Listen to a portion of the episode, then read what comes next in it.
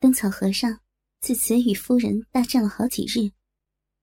忽一日，那女子辞别杨官儿说：“我去看看娘，再来。”杨官儿也觉倦了，故道：“你去吧。”见那女子往茶楼里一跳，不见踪影了。杨官儿上楼来与夫人说道：“如今妖怪去了，女儿女婿又在外面住了那么久了。”该去接他们回来了。夫人依允，就叫暖玉去接。暖玉到晚上回来回话：“姑娘姑爷明日回来。”是夜，杨官在书房里睡，夫人在楼上与和尚同睡，不提。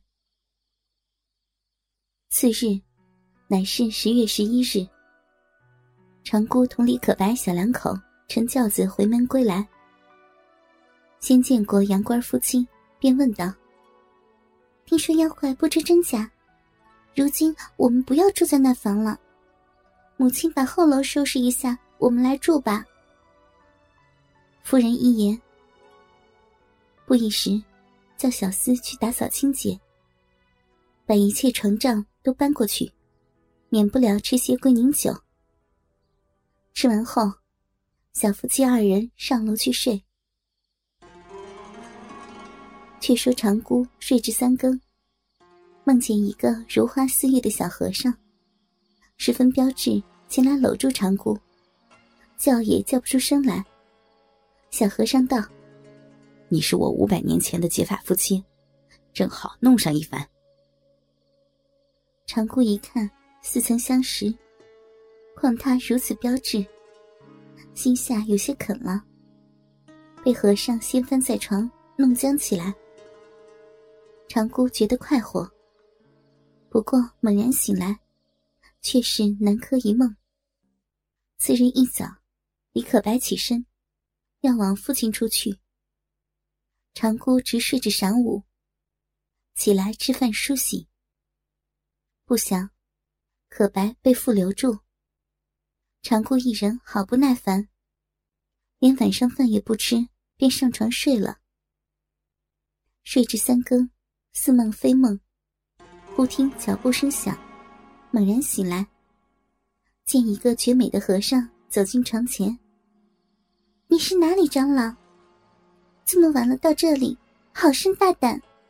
万一丈夫在家，那你送官如何是好？那是你眼前的丈夫，我是你长久的丈夫。莫非你说梦话？快快去吧。我见你独守孤灯，特来陪你啊。陪是不用陪，且再住一夜，明日去吧。和尚便摸手摸脚来顾长姑，长姑也不推却，自己脱下上下衣服，两人相搂相抱，弄在一处。和尚一口气儿抽了千来抽，又顶了百多顶，弄得长姑连声啊呀，阴茎留个不住，约有一个时辰。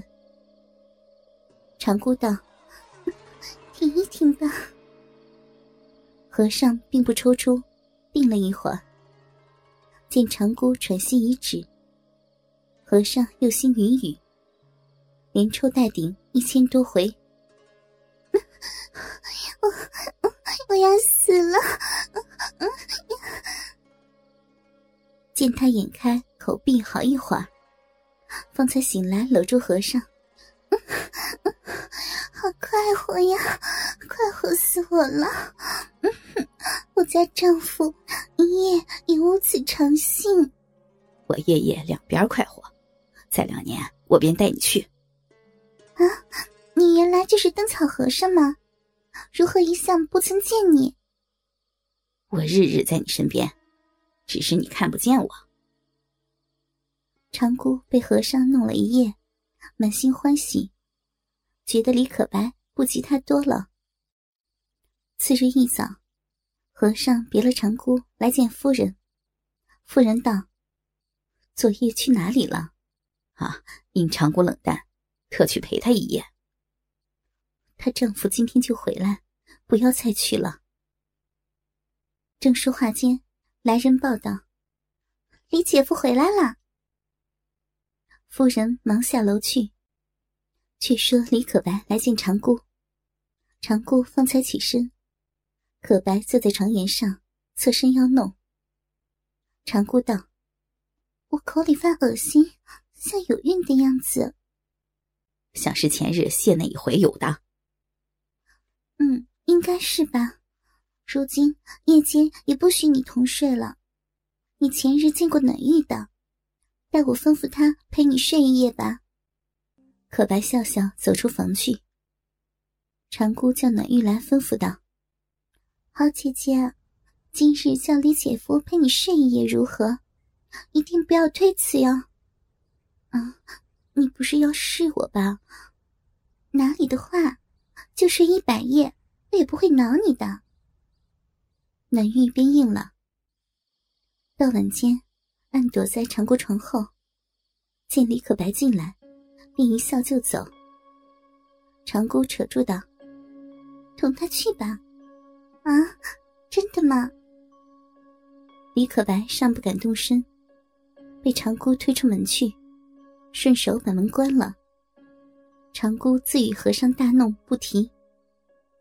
暖玉拉着李可白的手到自己房中，先关上了门，待李可白脱下衣服，自己也脱光。可白见他如此娟好，又小心服侍，十分心动，便搂到床上，将鸡巴插进，不宽不紧，不干不湿，妙不可言。暖玉又做出骚声浪语，两个人直弄至四更，方才住手。李可白道：“我明夜还要来。”“嗯，要来就来吧，我不管你。”两个人抱着睡至天明起身。可白来见长姑。长姑方起，恐丈夫来早，已打发和尚去了。李可白说道：“心肝，我今天晚上还要去，你可不要恼啊。”“嗯，自然，夫妻是长久的。”有事子弄呢。且说夫人对杨官道：“你前次曾投过暖玉，今天晚上何不到他床上睡啊？不如叫他来伴我，你且到他床上睡去。”夫人允了，直到暖玉床上有和尚，叫暖玉同老爷去睡。暖玉问：“那奶奶在哪里睡啊？”你不要管。夫人走至暖玉房中，心肝和尚，我来陪你。暖玉，你怎么叫我和尚？莫非不是暖玉？啊，原来是你。一时间，大家错了，两个没去。你是谁啊？我是奶奶，你是李姐夫吗？李可白忙拔出鸡巴往外就走。夫人叫也叫不住，李可白往自己楼上匆匆而去。他走到自己楼上，恐怕太张扬了，所以脚步也是轻轻的。到走到房门口，忽听得长姑大声叫道：“哦，心肝，你这样弄死我了！”李可白暗忖：奇怪，原来打发我去，自己反在此养汉。便轻轻的用发簪挑开门里面正弄得热闹。长姑一点也不曾听见，那和尚却听得，自知前生姻缘该是如此，所以只做不知。